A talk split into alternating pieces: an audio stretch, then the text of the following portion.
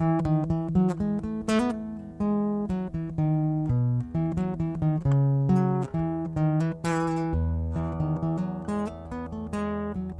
the morning, my fellow brothers and sisters, welcome to the Sunday edition of St. Mark Bemidji's podcast. Today's sermon is from our Confirmation Sunday. It also happens to be the fourth Sunday of Easter this year. Why do we care? My kid isn't getting confirmed. My kids are all grown up, or maybe they're still years away from this rite of passage. Confirmations, like baptisms, first marriages, or announcements of a new baby on the way, should all be occasions of celebration in the congregation. They are all forms of church growth, signs that God is, has, or is about to add more children to his family. Confirmations are an affirmation that this child has remained steadfast and grown in his or her faith through the Spirit over the course of more than a decade. They should be celebrated and encouraged going forward so that, that it lasts their whole lives. Today's confirmation sermon is based upon Acts chapter 2, verse 42 through 47. Let's join Pastor Z in today's meditation. Fellow sheep of our good shepherd, Jesus, amen.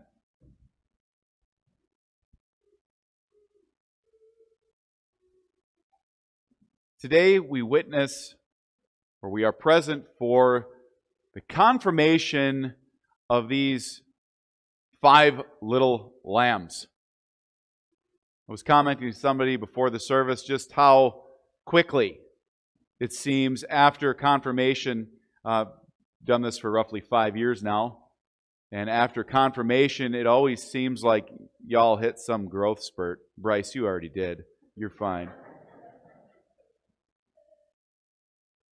But they mature so fast as they go on to high school and they, and they grow up.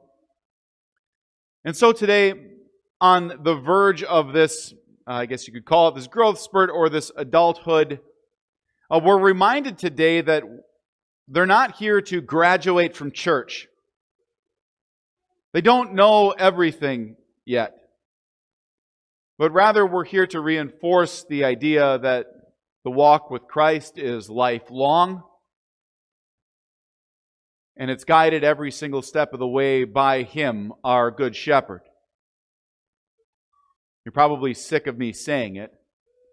Many of you have heard it in Bible studies, and I've repeated it in confirmation class multiple times before. My favorite little riddle what is shallow enough for a lamb to walk through and deep enough for an elephant to drown in?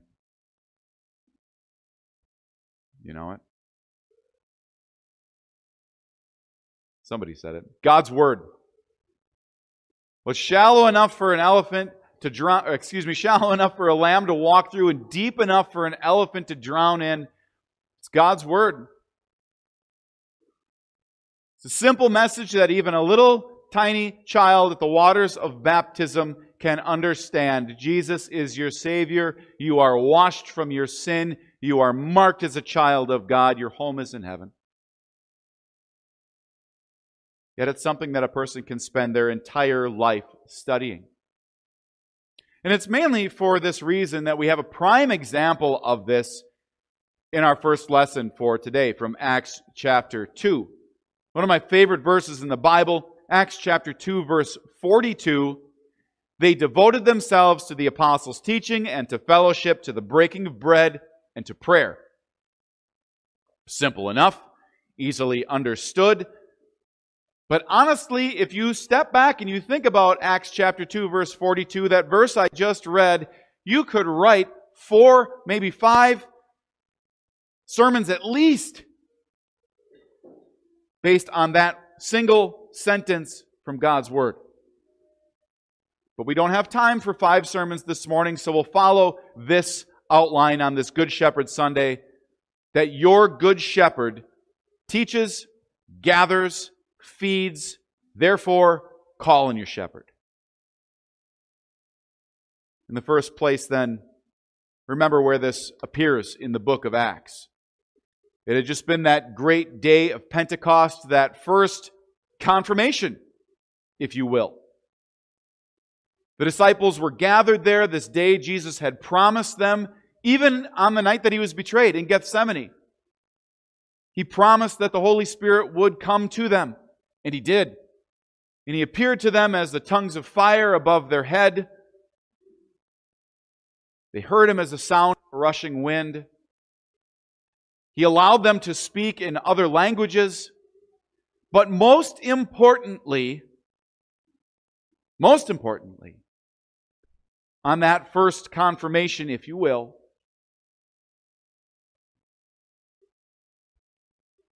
they were brought to a full understanding of God's Word.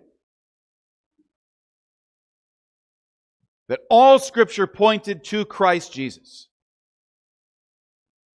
They began to understand what it meant that He came to suffer, to die, and they recalled what he said, that he must be persecuted, handed over to the Gentiles and to the Jewish leaders, be crucified, but then three days later rise from the dead. And this is the thing that they're declaring as they speak in those foreign languages.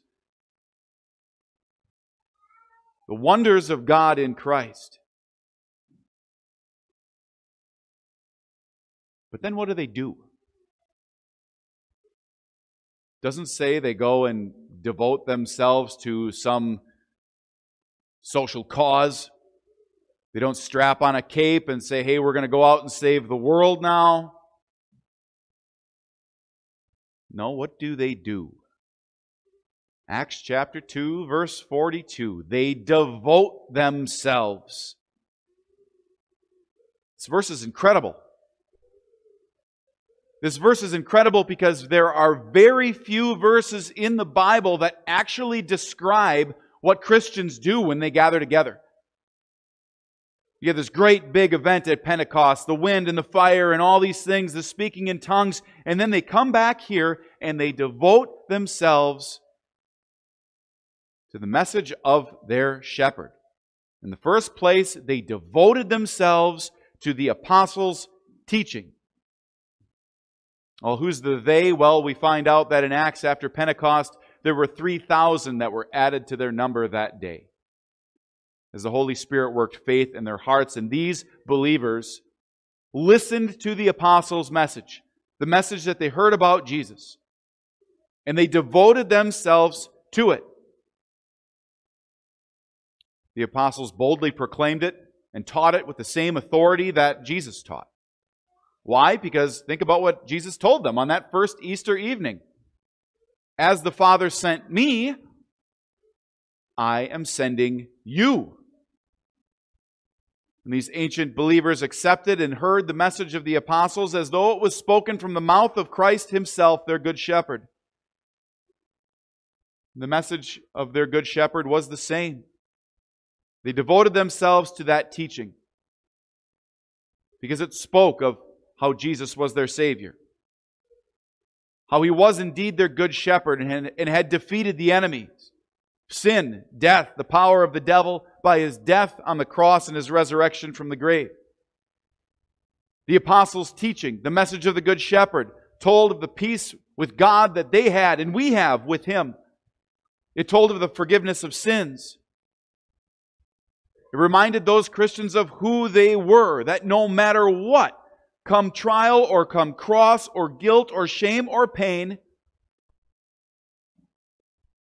they were guided by their good shepherd. And it's just as important for us now as it was for them then. And especially important for young Christians to remember that their good shepherd is the one that teaches them. You spent three years in catechism class, and what you learned was not my message. It wasn't the word of some self help guru, it wasn't any one teacher. What you learned was not a political message. What you learned was the voice of your shepherd. You were taught by him. We poured over in class every single day. We poured over the Word of God. Yes, it may have been spoken by me and taught by me, but it was not my word. It was the word of Christ. It was His word. And as it did for those Christians back then, so it does now. When Christians are taught, when we are, when we are taught the word, We are like sheep who are being gathered up together. It's how it's God's staff that gathers his flock, it gathers his people, gathers them around his word. And as you grow up, it's important to remember as you hit that growth spurt, as you go on to high school and the like, it's important to remember that there will be many people who seek to shepherd you, be they friends or teachers or coaches, family members. And yes, there's value in being part of a group or part of a team with a common goal or a common passion or a common drive. And many of those earthly shepherds will have good advice for you for how to behave or how to become a productive young adult and a member of society. And that's all fine and good, but there, for all their earthly worth, there is nothing that compares. There is nothing that compares to what happens when sheep are gathered around their shepherd and they're gathered around his word. There's nothing that compares to the fellowship that we have among Christians. Do we always get along? Nope. No, we don't. Are we always the best and the brightest? No, we're not. Are we the richest? Nope. We're all imperfect sheep. And if we met this group out on the street somewhere, we may or may not want to be associated with them. But that's why we're here. All your life through, no matter where you go, whether you stay here in Bemidji, or whether you move out of town or you go off to college somewhere, you will never, you will never find a church with perfect people in it. We are all blemished sheep. All we like sheep have gone astray. But that is why we are here. That is why we are gathered around the shepherd. One Lord, one faith, one hope, one baptism, one God and Father of all. It's this message that we are gathered around. We are devoted to the shepherd's teaching, and therefore we are devoted to the fellowship. The fellowship that we share with one another. We all share in common the hope of forgiveness. We all share in common the knowledge of what that blood on the cross means for you and for me. We all share in common the fact that there is an empty tomb that has Jesus' name on it, and therefore my tomb will be empty too. We share these things in common with the people that are sitting shoulder to shoulder with you you're not just your classmates, and we're not just loose acquaintances. We may know each other to varying degrees. We may see each other just once a week. But these are they who you will spend eternity with. There's no earthly group, there's no earthly organization that can make such a claim. As they were devoted to the fellowship, because they were devoted to the teaching, so may it be with you. You know the Greek word that I taught you koinonia. A people that are united. People that are united and devoted to the fellowship, joined together by a common faith, by a common hope, and therefore common confession and purpose. When sheep are in fellowship, when we're gathered in the green pasture, as it were. The shepherd has gathered us to feed us.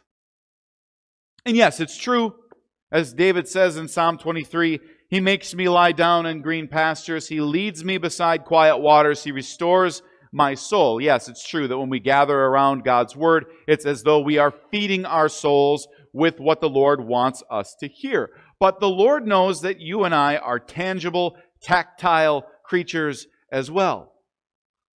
And this morning in Luke, uh, we hear the word uh, of St. Luke in, the, in Acts. He says, They devoted themselves also to the breaking of bread. It's not just a potluck meal or like the lunch that we'll share here at church later on. The phrase breaking of bread is synonymous with the Lord's Supper. Do you see the logical kind of flow and progression of what's going on here? There you have the flock that's devoted to the teaching. You have the flock that's devoted to the fellowship that's centered in that teaching. And now you have them eating together. One loaf, one cup. This is what is being taught here. They devoted themselves to the teaching, to the fellowship, to the breaking of bread that is communion. That is, they're, they're united by their shepherd in his word. They confess that same faith in him and what he's done. And now they join together at the, at the table, the Lord's table. And this is what we've been teaching you for the last three years and preparing your hearts for. That we confess the same faith according to the Apostles' Creed. And that we might also then, therefore, examine our hearts according to the Ten Commandments and see how we get to number one, you shall have no other gods, and we fall flat on our nose. We examine our life according to the Ten Commandments and say that we haven't kept a single one. And then, therefore, we go back and we look at our life according to our own vocations and whatever yours are right now. Probably sons, daughters, brothers, sisters, students. But those things will change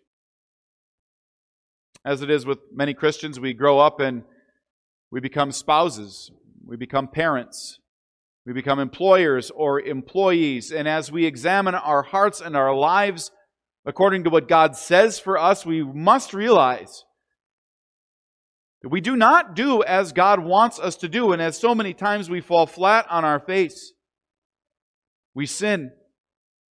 We do not do as God demands of us. But then we take those sins and we bring them here. We take those sins and we bring them to the altar. And we taste and see that the Lord is indeed good, that his love endures forever, that God doesn't measure you. He will never measure you or any Christian by any earthly standard. When God looks at you, you maybe you will have times in your life where you feel like a booming success. You will have other times in your life when all you want to do is cower under a blanket and binge watch Netflix. There will be highs and lows. There will be successes and failures. There will be plenty. There will be want. God does not judge you by that standard. When God looks at you, little lambs, when He looks at all of His sheep, He judges you only by the standard of your good shepherd. And that's what he does here. He calls you into communion with him. Take and eat. Take and drink. This is my body. This is my blood given and shed for you. And he calls you to commune with him, to be one with him in this wonderfully simple yet miraculous way. Now, all these things that we've spoken about so far this morning the Good Shepherd teaching, the Good Shepherd gathering his people together, the Good Shepherd feeding his people. All of these things are top down from God to us, for us. There is only one problem sheep can't do anything. Sheep can't defend themselves from a lion or the, or the bear or the wolf that is after them. Rather, sheep can only really do one thing. And as I was preparing uh, the message for today, I did a quick little uh, uh, bit of research in the old Google machine. And I found out that sheep will bleat, baa, at a different pitch and a frequency when they are scared when they are hungry and when they are lost. And it's always the same. It's this high pitch resonating sound that's designed to call out to their shepherd so it might know where they are. So everything we've talked about so far is everything that God has done for his flock. There's only one thing that we can do as sheep. Bah. The only thing that we can do is call out to him. Our Good Shepherd teaches, gathers, and feeds. He is our place of solace, the place to which we return to. And we call out for Him when we are in trouble. Because, like dumb sheep, so oftentimes we think we know which way we should go. Like dumb sheep, we think we know where the greener pastures are, only to find out that we have and we are lost. And indeed it is. We don't know what's going to happen in the next 10 minutes. There could be some calamity that happens inside the next 10 minutes, and we would have no idea. But guess who does? Your good shepherd. Your good shepherd knows. And he bids his sheep to call out to him. In between services, somebody said, uh, they referenced what, what St. Paul says in Romans that we call out to God, Abba, Father. Abba means father. Well, what's Abba sound like? Yeah, we just ba. We just call out to our good shepherd. As we did at the beginning of service, Lord, have mercy. Lord, have mercy on us sinners. Call us back to you. Comfort us when things are bad. Comfort me in happiness. Comfort me in sadness. Be with me in plenty or in want. His flock calls out to him. Those ancient Christians devoted themselves, devoted themselves to prayer. Like those ancient Christians, every single day of your life, talk to God like your best friend and your good shepherd that He is. When there's hurt or there's sadness or there's fear that this world can't remove, call out to your good shepherd. Remember where your eternal pasture is. Recall the words of that simple three line hymn.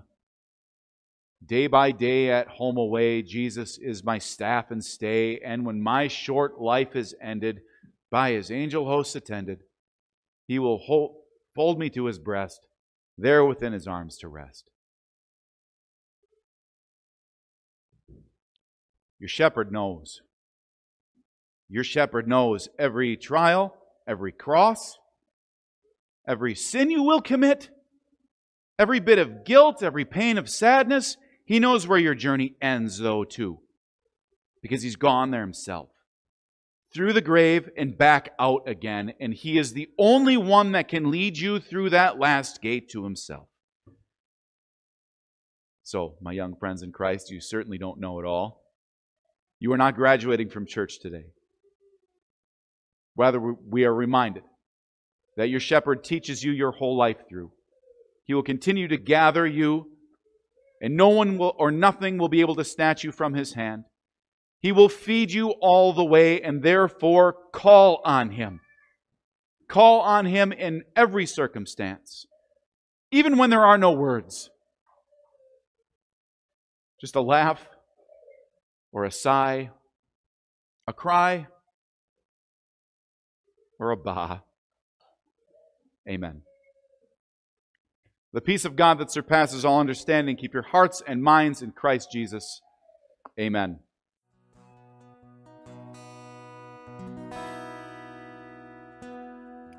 We hope that today's meditation on God's Word has enriched you. Divine services are held right here in Bemidji, Minnesota at 8 a.m. and 10:30 a.m. on Sunday mornings. Sunday school and adult Bible study is also offered between our Sunday services at 9:15 a.m. Our church services are live streamed at 8 a.m. on Sunday mornings and are available afterwards on our channel, St. Mark Lutheran Church Bemidji. If you're listening or watching this podcast, you are cordially invited to join us in person next week and every week. This is our fourth year producing this podcast, and there is a large archive of devotional material online available if you want to learn more about God and His Word. Visit www.stmarkbemidji.org or look in the show notes in this podcast for a link to this and many other meditations on God. You can also search for St. Mark Bemidji on YouTube to find our channel. If you have any questions or you would like more information about our church and its ministry, please visit our website, which is once again www.stmarkbemidji.org. All scripture readings are taken from the Holy Bible, New International Version, copyright 2011, and are used by permission from Zondervan. Meditations Daily Devotional is published by Northwestern Publishing House and is also used by permission. If you enjoy this podcast, please consider subscribing and telling a friend. May God bless the rest of your day.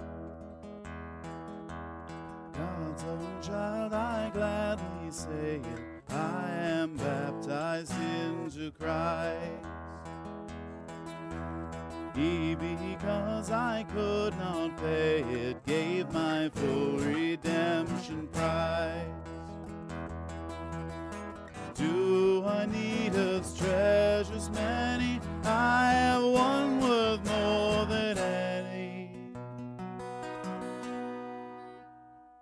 brought me salvation free, lasting to eternity.